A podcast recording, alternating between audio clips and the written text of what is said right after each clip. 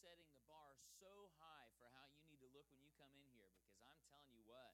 Whew.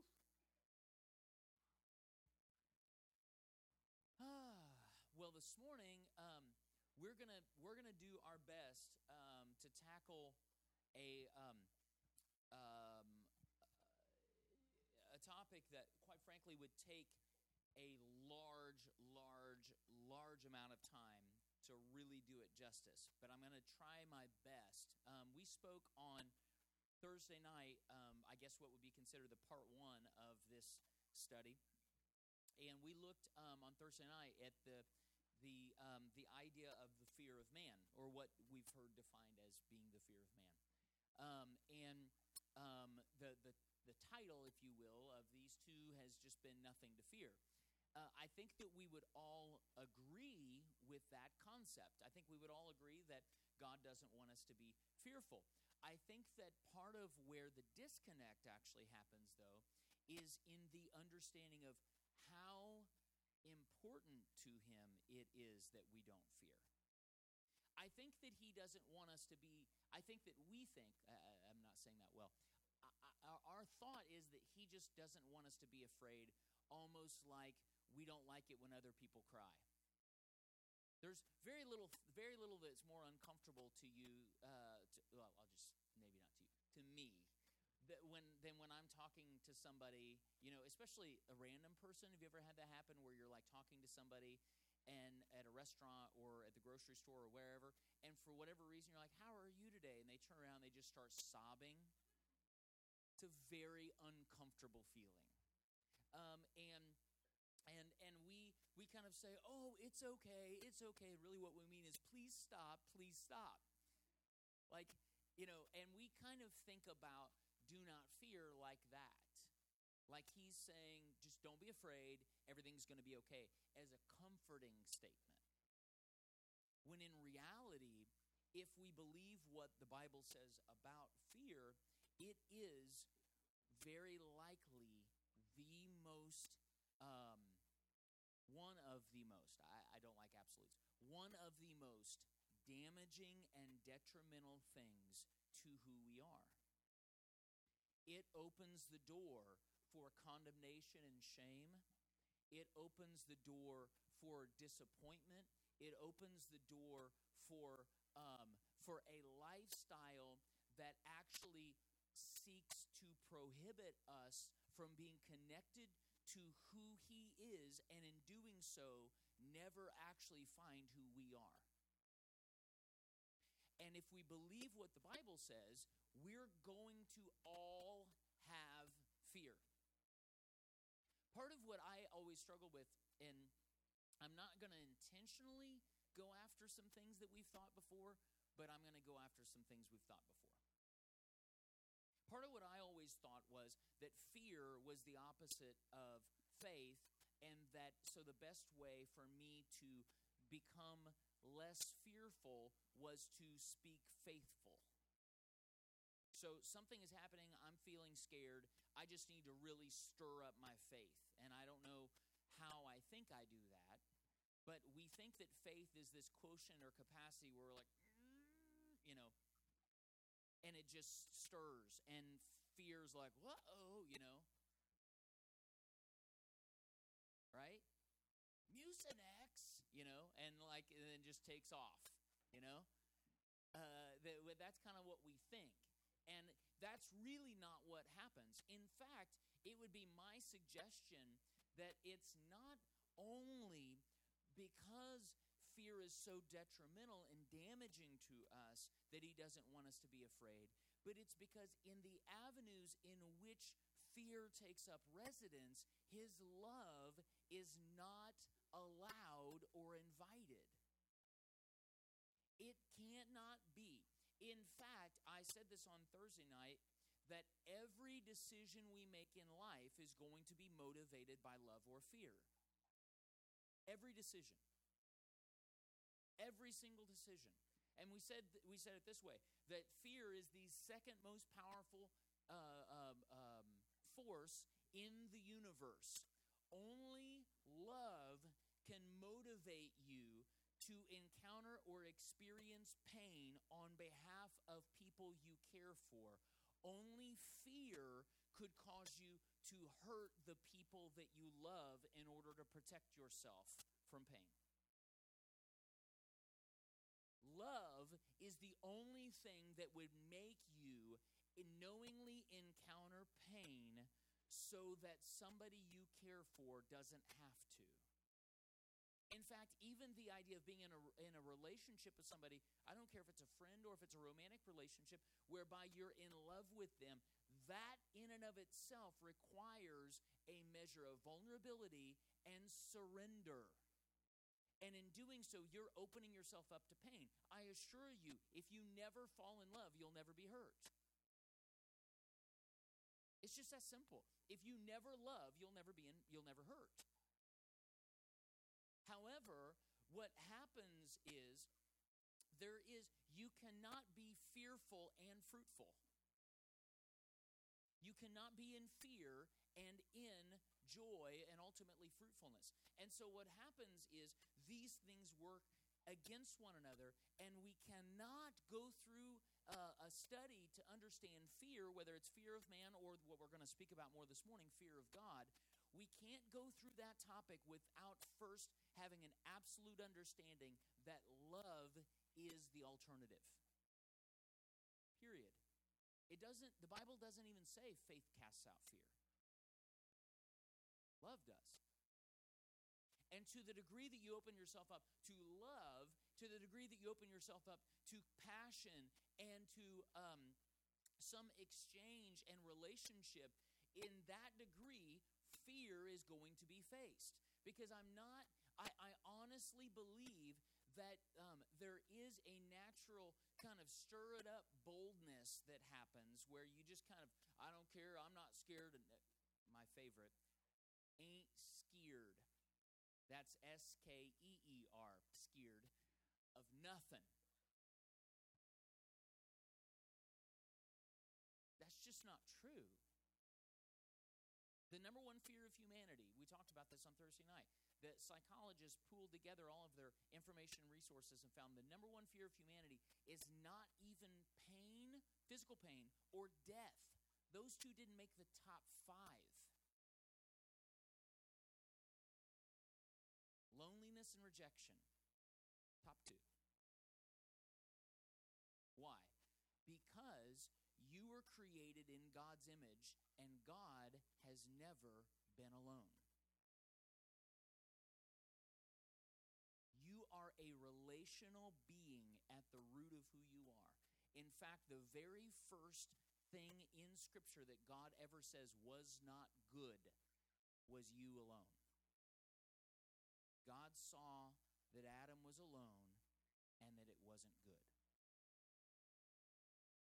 Because God has never been alone. We're created in his image to then function with him and to represent him in that way. So I want to say one thing to you as we get into this, because this is really, really, really important. It's going to sound really, really, really dumb and elementary. God likes you.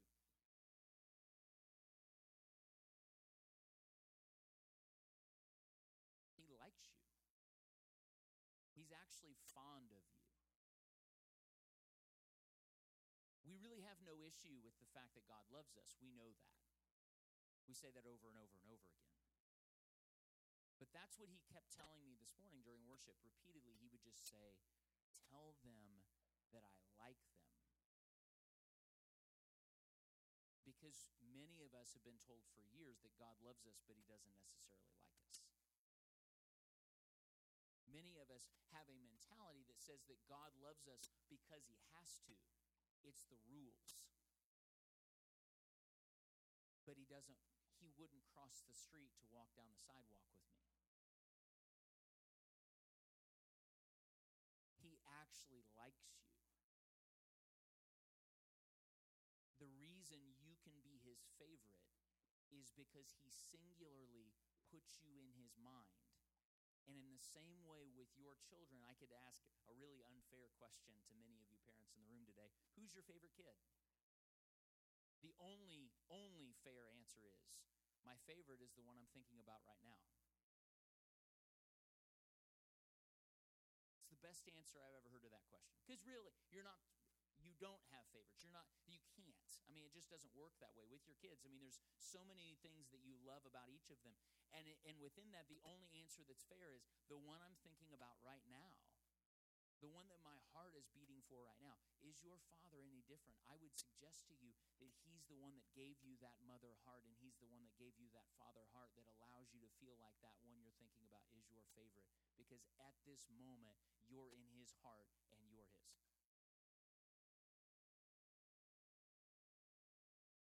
Matthew 17:7. We're going to start with this before we get real. Matthew 17:7, and Jesus came and touched them and said, "Arise and be not afraid." I'm going to ask this question and then read to you a little bit. The question is, does God want you to fear him? I do not intend to answer every question, and frankly, I really don't even intend to answer that question this morning. But I hope to provide some questions and some thoughts that allow us to evaluate who he really is and why we've thought some of the things we've thought. This morning we're going to tackle what could be the most difficult topic we've ever discussed. We're going to try to unpack the thought of the fear of God, or maybe better the question, should I fear God? This is a very dangerous question to be asking, as most questions are when we are evaluating our theology. But the reason I find these questions so important is because they are not questions of what is my purpose in God, what are my gifts, or how do I find God in prayer. All of those things are vital to know. But these questions are much, much deeper as they address the very nature of who God is. I would suggest that until we reconstruct this correctly, we will continue to miss the mark with questions like, what is my purpose and how do I prophesy? It is my opinion that it is healthiest to ask these questions in a time of spiritual life and vitality, not in moments of loss and disappointment. We're not asking these questions today because we're having a crisis of faith where God's abandoned us. I've never been healthier in him than I am right now. We've never as a church been healthier than we are right now. Typically, you ask questions like about who God is in crisis of faith moments, right? You lose somebody, something happens, and you begin to ask questions like, does God really love me? Is he really good? Is he really there for me? In my opinion, the safest way to deconstruct and reconstruct who he is in a healthy environment. Honestly, deconstruction of any kind is healthiest when we are healthiest.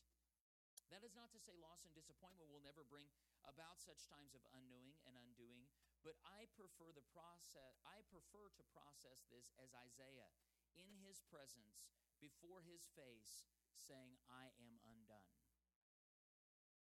Unknowing and undoing is vital to this process and always best done before his face.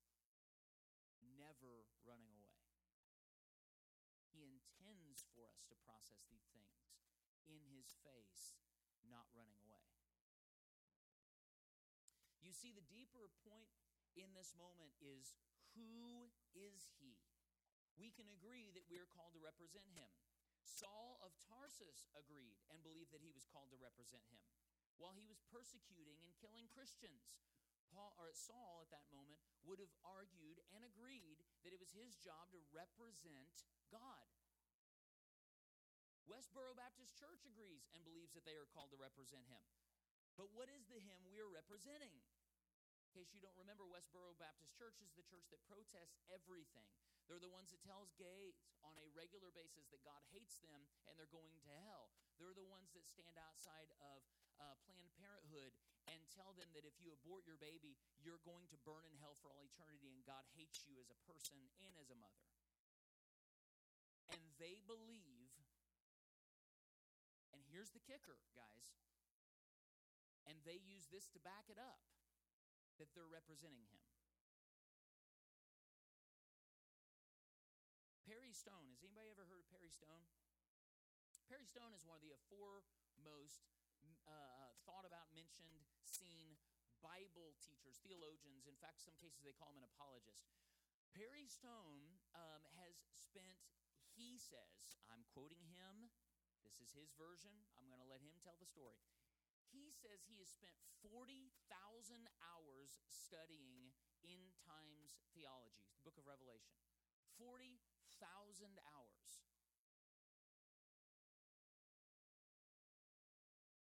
Does that matter if the framework is wrong? If how you see God is wrong, you can study something from now until eternity and find scripture and proof to back up your improper form of who God is. Because what God does has to come out of who God is. And for the most part, we've got that wrong. We've gotten really good at what God is and tried to step around who God is, because who God is, according to what we've been told, is very, very, very conflicted. I want to ask you this question. I wasn't going to do this. Ashley prayed for me on Thursday night, so I'm still feeling it.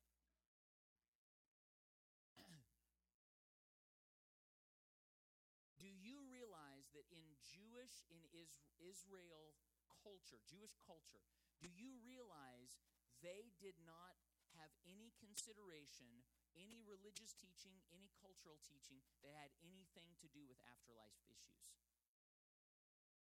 I'm going to say that a different way. They gave no care or consideration to heaven or hell or what would happen after you died. Zero. Do you realize that in the book of Acts, and in fact for the first 50 years of early church teaching that we have recorded, both from the scriptures and other books, do you realize never once do we find a recorded scripture where any of the early church fathers ever taught a sermon that mentioned afterlife issues? Who goes to heaven, who goes to hell was never mentioned. Now, tell me what the framework of our gospel revolves around today. Who's going to heaven and who's going to hell? I'd like to ask you a really crazy question. It's Ashley's fault. If you get to heaven and there are Muslims there, are you going to want to stay?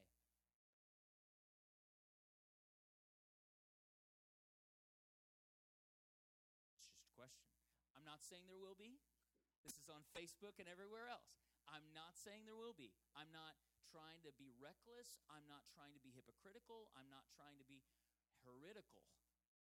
But what my point is if that is why you're serving him, why you're serving him is not worthy of him. I'd like to suggest to you that if you can't preach the gospel without mentioning the afterlife, then you probably don't know how to preach the gospel. If people that believe that as soon as you die, life is over and you get covered with dirt are right, and you knew that right now, would you keep doing what you're doing?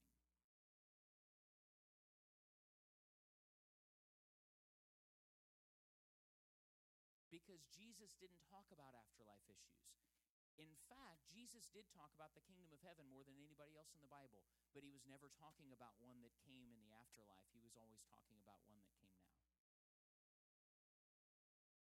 So while I'm not in any way suggesting that Jesus isn't the only way to heaven, while I'm not in any way suggesting any of that kind of stuff, we're not getting into that. That's not the point.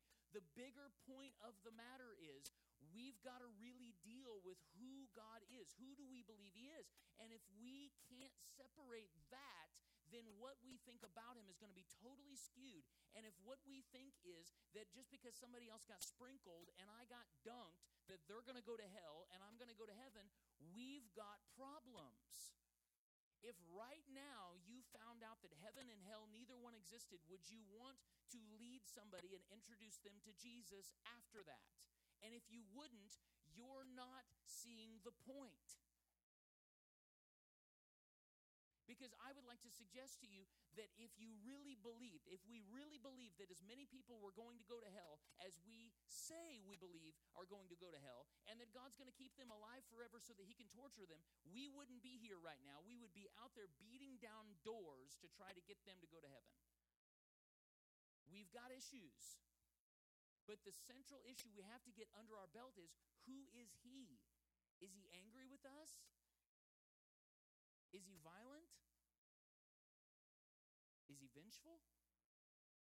Because what honestly I've found more and more is that the God I've been taught about from the Bible in many cases does not adequately represent the God I've experienced in my Father.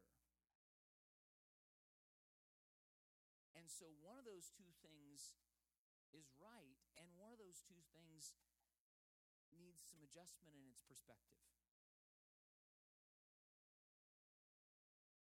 Westboro Baptist Church agrees and believes that they are called to represent him. But what is the him that we are representing? Are we representing a God that prefers perfection and authenticity? Are we representing a God that values knowledge over relationship? Are we representing a God that but for the sacrifice of our Savior Jesus would send us to hell to be kept alive and tormented by him in some type of almighty eternal Auschwitz? Is that the God that we believe in? You could answer that it doesn't matter. I've prayed the magic prayer. Here's the real kicker. I've prayed the magic prayer. I've said the magic words. I pay my tithes. I love God and have done everything necessary to secure my eternal passage into heaven and safety from such a horrendous torment. In other words, I'm good, so I don't have to worry about what everything else is like. First of all, that doesn't reflect the nature of Jesus. Jesus came to seek and to save that which was lost. If you follow that pattern out, what was lost was defined as the kingdom. Do you realize that the thing that was lost was the kingdom? The number one message, far and away, not even close, nothing in a close second place, as far as messages that Jesus taught, kingdom, bringing the kingdom, establishing the kingdom. What does the kingdom look like? And none of that, if accurately read, has anything to do with what happens on the other side of clouds. In fact, do you realize that in two passages, two verses next to one another, heaven, air, spirit, and sky. Heaven, air, spirit, and sky are all translated from the same Greek word. What's that mean? Well, potentially what it means in that context is some of the stuff that we've talked about for the sweet by and by is supposed to be now. Why do we need the tree of life to bring healing to the nations if it's after Jesus has raptured us up and started this wonderful life that we get to have, where we're going to be just sitting at a table somewhere and enjoying the best Bordeaux that God has to offer, and the rest of everybody else who has maybe heard of him, maybe hasn't, they're being tormented forever? Why does it matter? Because the reality is, at that point, the nations aren't going to need healed. If we believe the nations are able to be healed, then we have another whole theological discussion to have. Do we get to go to hell and witness to people? You do realize that we wouldn't be the first in the Christian church to teach that. So if that is the case, then we've got a whole other thing. You see how our theology just steps all over itself. So what we have to start with is not what he does, it's always who he is. Jesus was so utterly unconcerned with afterlife issues, he took a few opportunities to describe what his Father was like in picturesque detail. None of that ever defined him as someone to be afraid of. The clearest picture we have of the Father is found in the story of the redeemed son. Many of you might know this as the story of the prodigal son. Most of us would agree that the actions of the father in that story are loving but entirely reckless. In that story, in fact, by our definition, we would call the father an enabler. Son wants to head to Vegas and ask for all of his inheritance. Dad, I'm going to go spend this on booze, chips, and women. And he gives him the inheritance. And when he comes back, do you realize that when he returns, there is no measure of holding back that the father ever does with the son? In fact, we would look at it based on our society and the way we view things that he would need to pay for his malfeasance. There's a price to pay. You've made a mistake. You've got to own up to it. There's a price to pay. There's some type of penalty that needs you now. You've left. You've blown it. You've given our family a bad name. You've done this. You've done that. So as a result of that, yeah, you can come back and you can live here, but you have to live out here in the servants' quarters, and you have to earn it again. The father runs to him with a ring and a robe. If we're not clear about this, that ring signified every buying power and authority that the father had. They didn't carry around, they didn't have Apple Pay. So what they would use to seal a commitment was their ring. He immediately put the ring back on him. We in the natural right now would consider that enabling. We would, if a parent was doing that, we'd say, well, I don't really think that they know what they're doing. I mean, I know they love their kid, but don't they realize that that's reckless? Giving him everything back again? What if he goes and blows it all again? What is he going to do? The Father gives you everything again every single time with no consideration if you'll do it right. That's who Jesus said your Father is. That is the clearest picture that God gives of himself through Jesus. God went so far as to show that when he had this opportunity to show us his nature in human action, he sent Jesus. In Jesus, we see who God really is. He is long-suffering. He is patient. He is kind. He gives compassion where no one else would. In fact, he is the most peaceful and inclusive figure ever to be recorded. I'm going to say that again. He is the most peaceful and inclusive figure ever to be recorded. He deals with people who believe everything else, who are heathens by every regard, and never actually invites them to change what they believe in order to have him. Samaritan woman did not believe what Jesus was. And Jesus just said, this is what life looks like. That woman went on to change the world. The disciples, before they actually established a Jerusalem church, they met with this woman named Saint Fultini. Saint Fultini is the Samaritan woman. So, the question is now, who is he? Because as we read in Matthew 17, Jesus regularly says to us, do not be afraid. Do not fear. In fact, the most commonly thing spoken by God throughout the entire Bible, whether by the Spirit of God, whether by Jesus, or whether by God's voice himself, is don't be afraid. And do we really think that what God would want is to tell us to not be afraid, but be afraid of me? Doesn't that seem a little indulgent? Fear nothing except for me. And if we really do believe, this is a little bit of hyperbole, but think about it this way. We have some great parents in the room. We have some incredible parents in the room.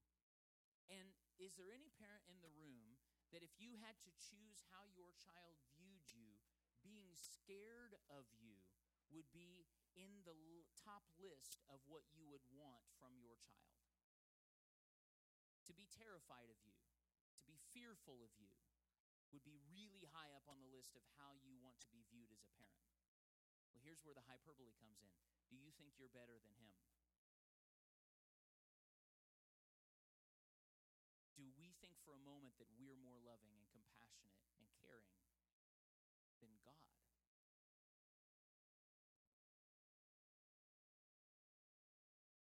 We spoke on Thursday night regarding Peter and regarding the difference in that the Old Testament very frequently, or not frequently, the Old Testament on several occasions showcases what to do with fear. And in most cases, it describes what to do with fear as overcoming fear through some type of word that would come to them. You know, the Spirit of the Lord would come, an angel of the Lord would come and say, be of good courage, and they would be strengthened from that. And what we talked about was how that it really looks to be different because you don't find love dealing with fear in the Old Testament. But what I would like to suggest to you is just very simply this, that everything in the Bible is leading up to who God says he is.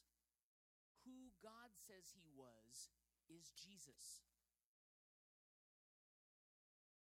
Let me say it this way. Told us who he was through Jesus. There wasn't a need. If the only point of Jesus' life was to come and die on the cross so that we could go to heaven, he wouldn't have needed a whole lifetime to do it, 33 years or whatever it might have been. The point, or part of the point of that entire ministry time of Jesus that we have recorded, was God showing us who his nature is. I'm not saying that Jesus replaced God. I'm saying that God put on skin to demonstrate to us in the most natural and tangible way possible who he really is. And everything in the Old Testament, everything that leads up to that, has to bow its knee to who God says that he is through Jesus. Jesus is what God had to say about himself.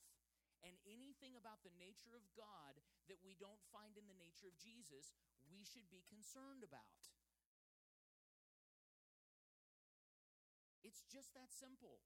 And honestly, it's no, you look at the Old Testament, all of them talk about how it was leading up to Jesus. I'm not saying that Jesus then replaces what we find in the Old Testament, because we know that he came to fulfill the law, not to destroy it. But what I do believe is that you have in the Old Testament incomplete ideas of who God is that is made complete when God shows up.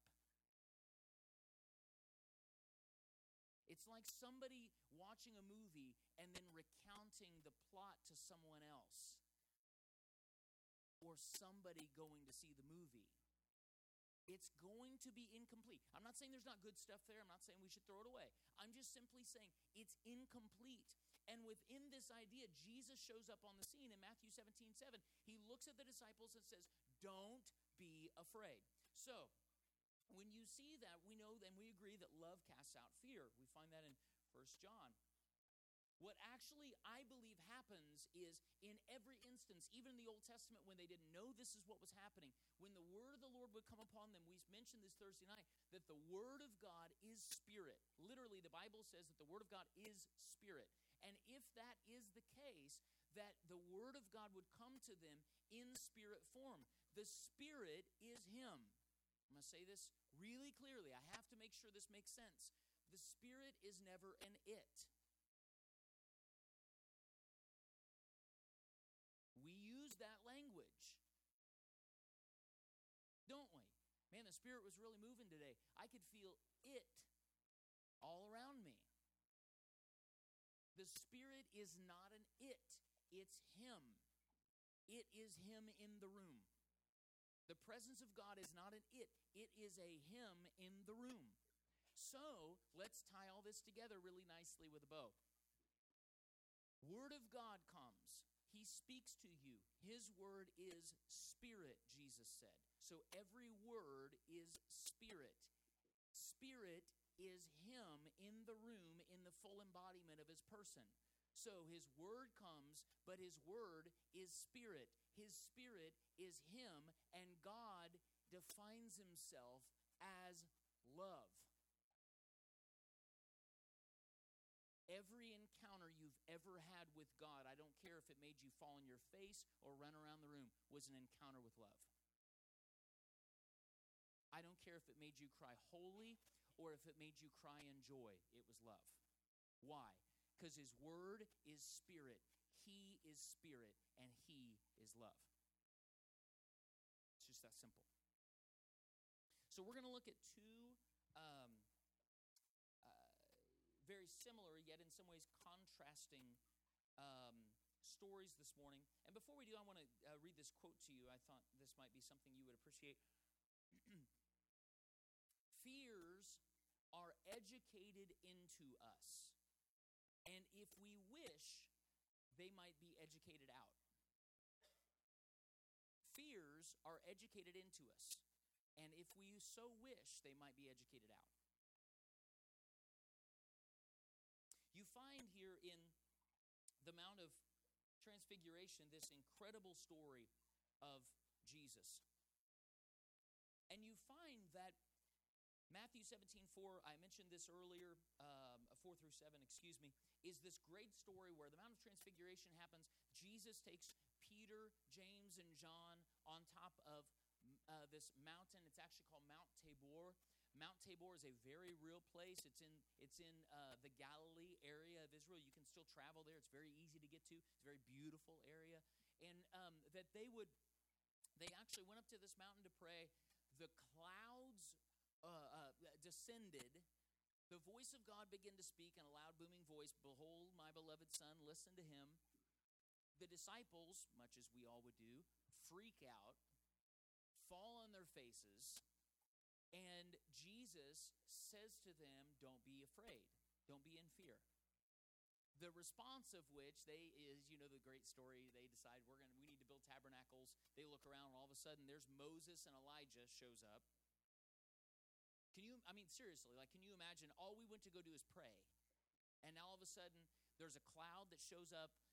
God speaks audibly in booming voice. Moses and Elijah are standing there, and they look at Jesus, and his face is brighter than the sun.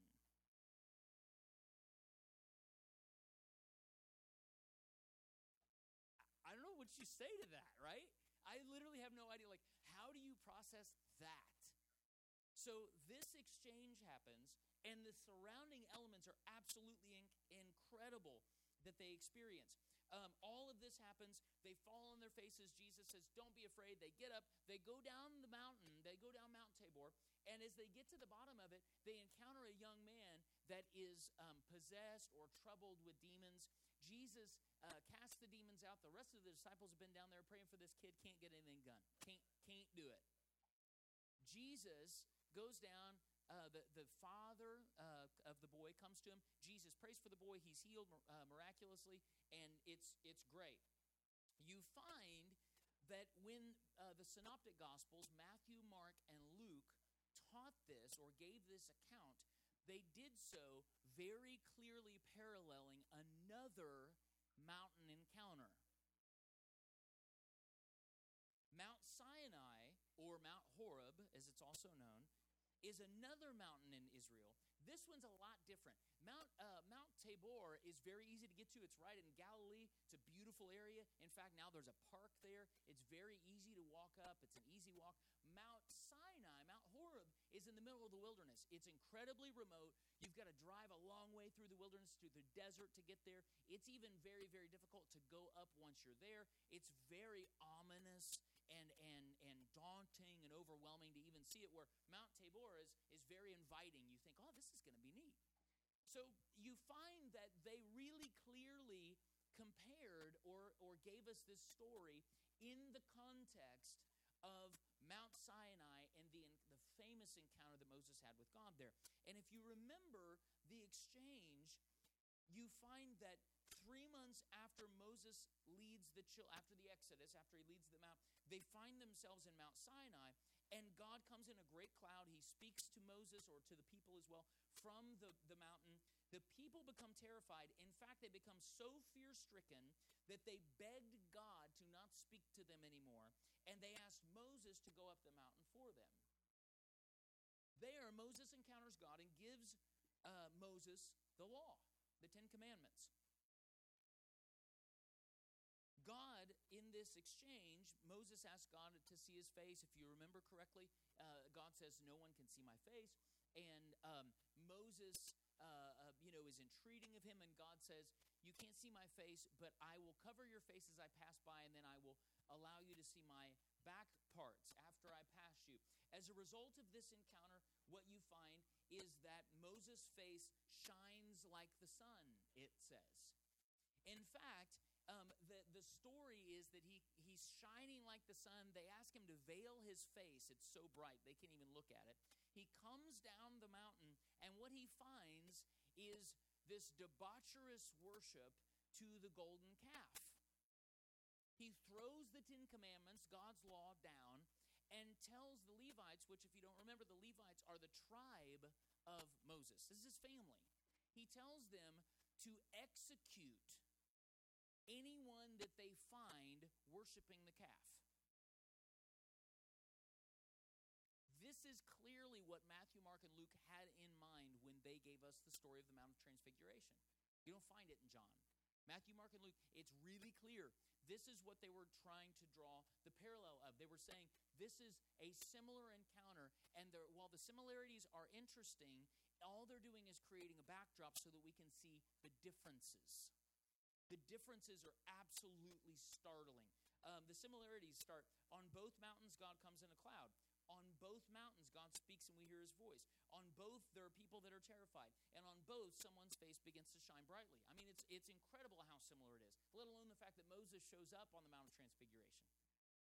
So the differences, though, is really what I want to hone in on. On Mount Sinai, we cannot see the face of God. It's forbidden. We only see his back. On Mount Sinai, the people never overcome their fear. In fact, on their faces, terrified, they beg God to never speak to them again. At the base of Mount Sinai, sinners are executed. On Mount Tabor, we see the face of God in Jesus. On Mount Tabor, Jesus invites them to not be afraid. And on Mount Tabor, we find healing and delivering ministered at the base of it as opposed to the execution of sinners. So the question is really not what do we, is there value in the, believe me, I think Pastor Crawford calls it the conversation. I love the Exodus 32-33 conversation between God and Moses. I love that. I think it's absolutely incredible. But I think that we have to understand that when God spoke on Mount Tabor, the first thing he said, keeping in mind, in the eyes of the disciples, there's nobody more revered than Moses and Elijah. No one. In fact, both of them, when they would use the phrase the law and the prophets, you've heard that term before, literally the law was Moses and the prophets were Elijah. So when they would talk about the law and the prophets, there was the face of the law and the prophets were Moses and Elijah, and it was all they had had. However, what God says to them on Mount Tabor, God the Father from heaven is, behold, this is my beloved Son. Listen to him. What's the first thing he says? Don't be afraid.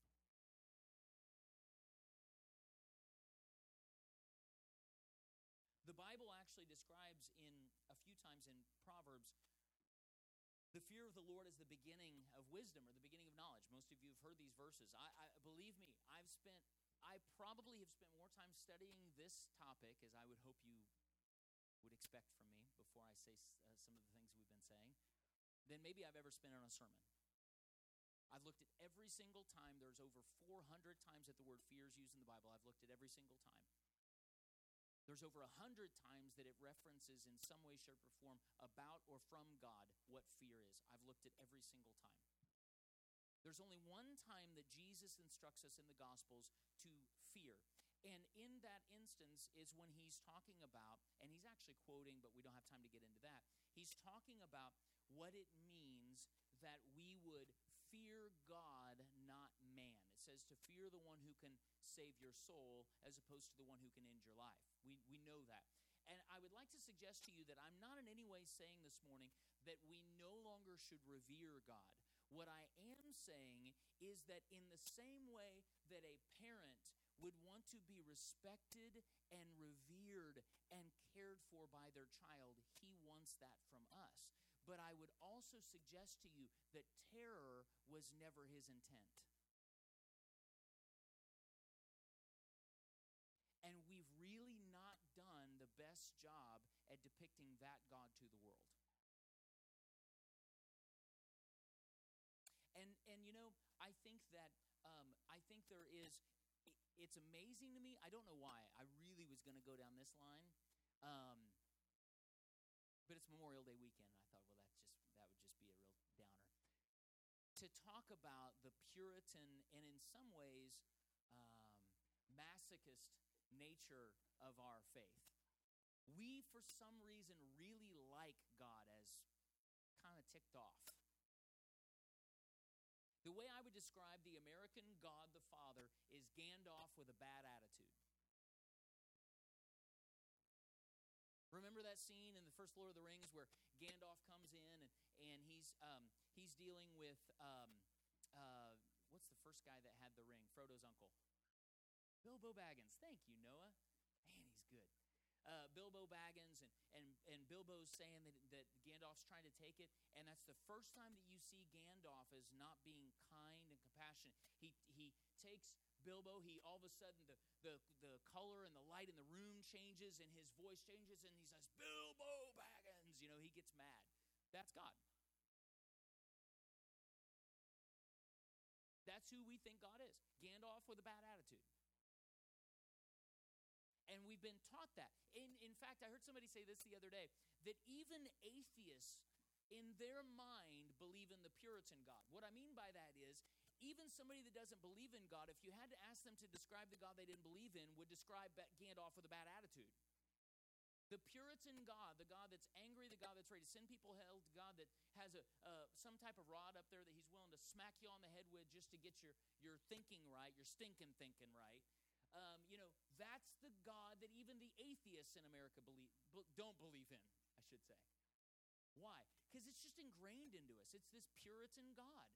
And what we have to understand is the God that came in this idea of don't be afraid is the God that's inviting us to know him as compassionate and peaceful and inclusive and loving. And that doesn't mean that we lay down our reverence to be able to embrace it. It means that our reverence becomes complete. In fact, the idea of the fear of the Lord being the beginning of knowledge, here's what I would like to suggest as an idea. What if we viewed this in an incomplete way? Not wrong, just incomplete. The beginning of the knowledge of what? Fearing God is the beginning of the knowledge of what? The beginning of the knowledge of him. Is it possible that this is saying that the fear of God is the way we come before him? But as love is made perfect in us, fear is overwhelmed in his love.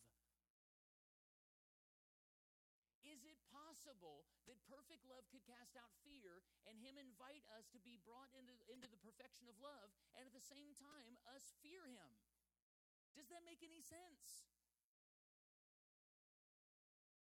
Because wouldn't it all, I'm just going to be really honest with you and as practical as I can be, wouldn't it make sense that in order for me to be afraid of him, in whatever way I'm afraid of him, it would require perfect love to not have come to that place? Because if perfect love is there, fear has to leave. So a God that we're afraid of and a God that we tell other people to be afraid of is not the God that he is. And I would suggest to you that fear of God is important. I believe that the way you come to him is in fear, in a good fear, in the introduction to what reverence really is, in the introduction to what respect really is. But in the same way that you are I would put it this way. I was afraid of Regina in a different way than I was afraid of my mom, beyond the fact that she had a shank. mean, that was part of the package. There's no doubt. But there is that kind of thing. You know, I mean, it's that kind of reality. I think that what we have is that we have this thought that we're to retain it, and it's in some ways we pin our holiness on it. You know, we feel like that when God comes in the holiness and the reverence of who He is, that we are cowering and that we're bowing down to Him out of fear. He's not asking you to bow down to Him out of fear. He's asking you to bow down to Him out of submission and obedience to be everything He wants to be as your Father. He doesn't need you cowering. He wants you submitting. Also understanding, here's a crazy thought, has God ever submitted to anything? I would like to suggest to you that your relationship with Him is impossible if He hasn't. Doesn't mean He's not the supreme being, but doesn't it require Him to submit Himself to you, that He entrusts you with everything He is and everything He has, and doesn't get to determine what you do with it? I would like to suggest that that's the greatest submission you could ever give. So in the Old Testament, you find that there is what I read one. I was reading, so Tosh has been teasing me, and we've been having fun with this, but I've just been reading constantly. And one of the things that I was reading, I know this is just light reading. I've been reading the works of Saint Augustine, you know, there's nothing like some, you know, like 11th or 12th century writings to really get you going. But I've been reading and studying as well the Nicene Council, which actually came up with what we know is called the Apostles' Creed, which we don't really talk a whole lot about. We probably will. That's going to be another topic to come. But when you read about these guys, one of the things that amazes me in how they're talking, one of them referenced, and I'm going to give my language for it a little bit, but one of them referenced this Mount Sinai encounter, and he referenced it with an absolute appreciation. But what he said, if we stop with Mount Sinai, we stop with a back of God theology. Now, there's all kinds of, my phone's down there, I would show you. There's all kinds of really cool stuff that's happening today with facial recognition, right? In fact, I can pick up my iPhone and hold it in front of me, and it'll turn on with facial recognition. I don't do that because I don't want that, because in my opinion, it's going to look like I'm selfieing all the time. Because you're kind of doing one of these, and I would feel like immediately I need to like do this, like with the leg kick, to follow, put my hand on my, you know. And I don't know why the arm goes way out, but it does. It absolutely does. This really thins me out. But I feel like that's what would happen if I had the facial recognition turned on. But that is this. There's that technology's there.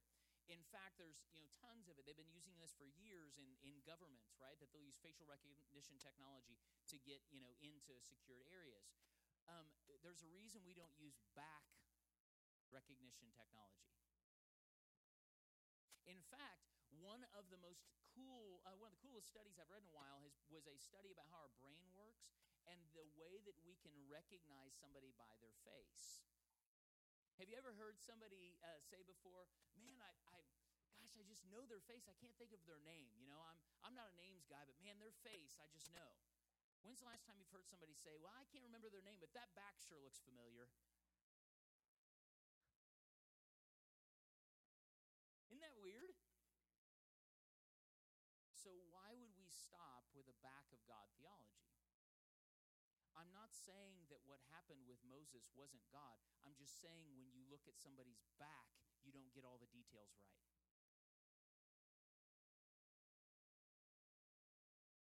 Some of what we have to understand is that God is absolutely in the midst of a lot of the things that we have interpreted from encounters that we find other than who Jesus is. But the reality is some of the details get skewed, because when you don't get to see their face, there's details that get lost. Why would we want to stay on this remote Mount Sinai mountain where we live in fear of him, where the result, we didn't even have time to get in the fact that the result of this, I'm telling you, back of God theology, where we try to make out and we infer things about who God is and about how he thinks, is what then causes us to take our swords at the base of the mountain and execute people who don't think like us, execute people who aren't worshiping like us, execute people who aren't acting the way we think they should act. Jesus comes down the mountain when they see his face, and he heals the demonic, not kills him for being involved in demonic activity. And hopefully, metaphorically, we understand, when we're talking about this, but we've been killing people for years based on back of God theologies. We've been killing people for years. We've been isolating people for years. We've been executing them based on theologies that are not wrong. They're just not full. Jesus didn't come to say everything else you thought and saw about God was wrong. He said it was incomplete. He didn't come to destroy it. He came to fulfill it. He came to fill in the gaps. It's like a puzzle where you only have half the pieces. You cannot expect the picture to be correct and clear. In fact, I was talking to Pastor Fabian. He was telling me, he does this really goofy thing. I hate puzzles. I hate them. If hell is real and I have to go there, I am going to have to do puzzles for the rest of eternity. Because I'm just telling you, if this message is what sends me there, which many people would probably say, then my hell is going to be crossword puzzles and real puzzles. Because I hate them. Pastor Fabian does this really funny thing where he'll buy like 1,000-piece puzzle and throw the box away. So he really loves the idea of trying to lay it out and imagine what it would look like without having anything to go off of. And he told me one time that he had spent a month on a puzzle thinking it was a picture of a dog, and it was actually a person riding a bike down the road. Totally missed it. Why? Because when the picture is off, the details all get messed up. When Perry Stone spends 40,000 hours studying eschatology and end of times theology, but is studying it with the wrong thought of who God is in the first place, everything else is going to be wrong. Everything else is going to be skewed when who God is not accurate. So we find two scriptures, and we're going to quickly hit these. 2 Timothy 1:6 and 7. Wherefore I put thee in remembrance that thou stir up the gift of God which is in thee by the putting on of hands, for God has not given us a spirit of fear.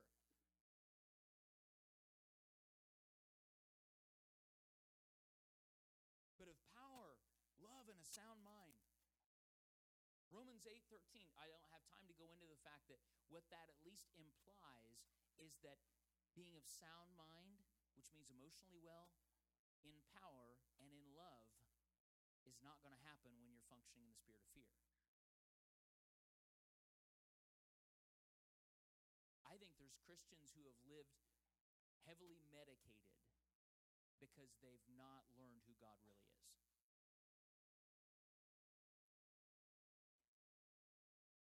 Because if you think that he doesn't like you, if you think he loves you because he has to and it's the rules, it's going to throw everything else off. If you think that the holier you are, the more scared of God. If we believe in this hell house, heaven's gates, hell's flames, chick-track version of who God is, that he's angry and he's ready to rip your head off as soon as you mess up, and the only thing standing between you and him is Jesus saying, God, don't kill him. We're going to be wrong about a lot of things we think. And Jesus did not come to change God's mind about us. He came to change our mind about God. Romans 8:13. For if we live after the flesh, you will die. But if you through the Spirit do mortify the deeds of the flesh, you will live. For as many as are led by the Spirit of God, they are the sons of God. For you have not received the spirit of bondage again to fear. Now, I know this is obvious, but does God want you bound, or did Jesus come to set at liberty the captive? But you have received the spirit of adoption, whereby you cry, Abba, Father. I would also like to suggest to you that you can't know Father and be in fear of him. The more you know Father, Abba, Father, you will have a reverence that is well and is good and is whole, in the same way that you respect and care for your earthly parents. No different. There is a camaraderie. I'll say this. I heard a preacher preaching this, and somebody that I really like. Doesn't it drive you crazy when people that you really like get it wrong? It just bothers me. I'm like, oh man, you were so close. But it's like that operation thing where you're like almost in there, and all of a sudden it's like you're right there. Well, he was talking about this, and he was talking about love versus fear, and he said anybody that says that you can't love God and also fear him has never been married. And while that's a cute joke, that's a really, really poor version of what a marriage should look like. I'm just being honest. If I'm scared of my wife, I'm probably not doing things well. Let me give you another version of that. If I'm scared of my wife, I'm probably guilty of something. Or we just don't have an equal relationship. Maybe that's another way to say it. I'm just being honest. Now, do I respect her? Absolutely. Do my decisions and choices weigh in the respect I have for her? Absolutely. Absolutely. But I'm sorry, this everybody loves Raymond mentality, sitcom mentality about how relationships supposed to work, where the dad's just some goofball that wants to go drink beer and play sports and try to avoid getting yelled at by his wife, has absolutely infiltrated so many of the things that we think, and it's inaccurate. It is not supposed to be that way. If you're afraid of your spouse, there is a problem. Period. There is a problem. And you will never respect them well when you fear them. You will fear them just enough to stay out of trouble. And speeding and not getting caught doesn't mean you didn't break the law. So my point is that analogy, while cute and it gets a good laugh in a crowd, I think it's a little bit dangerous. Because I do believe that love perfected only has one end result: fear diminished. It has to be that way. In fact, I've been reading some writings by St. Anthony the Great. St. Anthony the Great was one of the early century leaders that determined what we believe. Literally, these guys had to sit down, look at the teachings of Jesus, and come up with what we believe. I believe in God the Father. I believe in Jesus the Son. He died and was resurrected. He was born of the Virgin Mary. All that stuff. This guy was one of the leaders of this council. This is what he said: I no longer fear God, but I love him, for his love casts out fear. For many of us, a dreaded fear of God may only be the place we can begin the journey. It's how we first take God seriously. It's the only starting point, and we must not stay there. Yes, I understand the Bible commends the fear of God, and I do too, but only as a preliminary beginning. God desires us to grow beyond the rudimentary beginning of fear. 1 John 4:16 from the Passion Translation says, God is love. Those who are living in love are living in God, and God lives through them.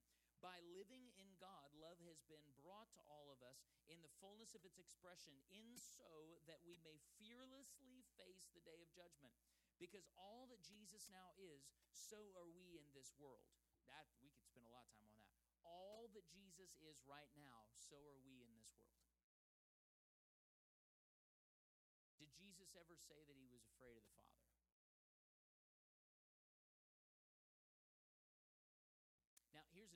question just in case in the back of your mind, one of your thoughts is, well, wait a minute, Jesus said to not be afraid, but that's not talking about God the Father, that's just Jesus. Well, what I would like to remind you is that Jesus says, if you've seen me, you've seen the Father. All that God is found in Jesus.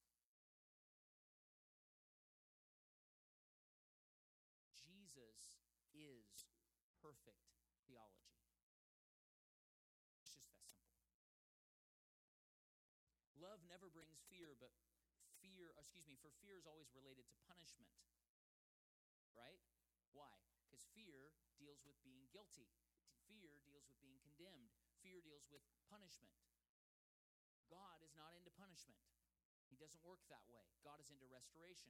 He will never judge you he will never judge you lacking the intent to restore. He never judges you against where you missed the mark. He only judges you with the intent to bring you into what the mark was. But love's perfection drives out the fear of punishment far from our hearts. Whoever walks constantly afraid of punishment has not reached love's perfection. Our love for others is our grateful response to the love of God that was first demonstrated to us. So yes, I understand the Bible commends the fear of God, but only as a rudimentary beginning. The good news is that God revealed through Jesus does not belong in the same category as Mars and Moloch and Ares and Zeus and all the other Greek gods that absolutely affected how we view our one true God. Those are false gods of our frightened and shame-laden imaginations. The Creator God, the one true God, is not vengeful, He's not violent, and He's not like the other gods of that primitive pantheon. In His triumph, Jesus put those petty and vindictive gods out of business. And the hands of God are not hurling thunderbolts at you. The hands of God have scars. They were nailed to the tree as He forgave us and forgave the monstrous evil of the world. And the hands of God are now inviting us to walk with Him in the depths of a relationship that has romance at the core. And He invites you from fear into love, because perfect love casts it out. So I'd like to suggest to you today that I in no way intend to demean, to depict, to declare that everybody else is wrong. I would only like to give the idea, the thought, the suggestion that God is more than we've thought. He's better than we've thought. He's always been better than we thought. And He was so aware that He was better than we thought that He put on flesh to show us. Not so that we could no longer need God the Father, but so that we could better understand who He was. Jesus didn't save us from God the Father. He's not the loving brother or the loving Savior, and then there's this other God up there. God is Jesus. Everything about Him is who He is. And part of what we have to understand is, I honestly believe until we see Him like He actually is, we're not going to be able to revere Him correctly, respect Him correctly, and engage in a relationship that is an exchange. And in the midst of that exchange, He wants not to be the priority, the number one on our list. He wants to be the list. He's not just saying, bow everything else to my knee. I want to be number one. And then comes, God and family and country. He so transcends those lists. He wants to be the central theme of the entire list. That in your family and in your country and in your job and in your car and in your church and in your home, that He is there. And in that, we have nothing to be afraid of. So I would suggest to you today that He simply says this: don't be afraid. Don't be afraid. And more than anything, we have to embrace it so that we can correctly depict it. Because Westboro Baptist Church understands it's their job to represent God. In the same way we understand it's our job to represent God. But who we represent is important. And what we represent is important. And we need to get it because there's people out there who have been told that he is something he's not. So, I know this is a big topic, and I know this is something that can be challenging. And as I said, please know that I encourage you, weigh these things in your heart. I didn't decide to teach this because, you know, I heard a real good sermon. I decided to teach this because what I was realizing more and more was every time I encountered God, I was encountering a God that was different than I thought he was. It was different than I'd been taught he was in the Bible. And I could no longer stand to let those opposing realities exist in my being. He is who I've experienced. And Jesus came to show us that. So, Father, we love you. We are so grateful that we have this privilege, this honor, this opportunity to know you, to walk with you, to experience the real of who you are. And we will not shy away from the tough questions to find out what's real. God, we do not want to be divisive for divisiveness' sake. We do not want to be difficult or be obstructive or be in any way arrogant. But Father, we recognize that unknowing and undoing is the invitation to right knowing and doing. And we want to know you well. We want to see you well. We want to have the correct prescription lenses that we view you through, so that then as we describe you, as we demonstrate you, as we represent you to others, that we do that well, being able to assure everyone, whether they are a Christian or not, whether they are a Protestant Christian or not, whether they are any other thing, whether they even think you exist, that, Father, we can just simply stand and say that whether or not they believe in you, you believe in them. You love them. And at that moment and in that way, they are no further from your love than they can be after they've known you for years, because they're no further from you, because nothing can separate us from you, and you are love. So even at that moment, your love surrounds them. Help us to make them aware of how close your love really is. We thank you. In Jesus' name we pray. Amen. Amen. God bless you. Everybody have a great Memorial Day weekend. And we certainly are grateful for this country and what we get to celebrate on this holiday. Please take a few moments and give some consideration to what this holiday represents and what this holiday means, and that we would really give thought to that. Thoughtfulness counts, right? So thank you. Have a good day.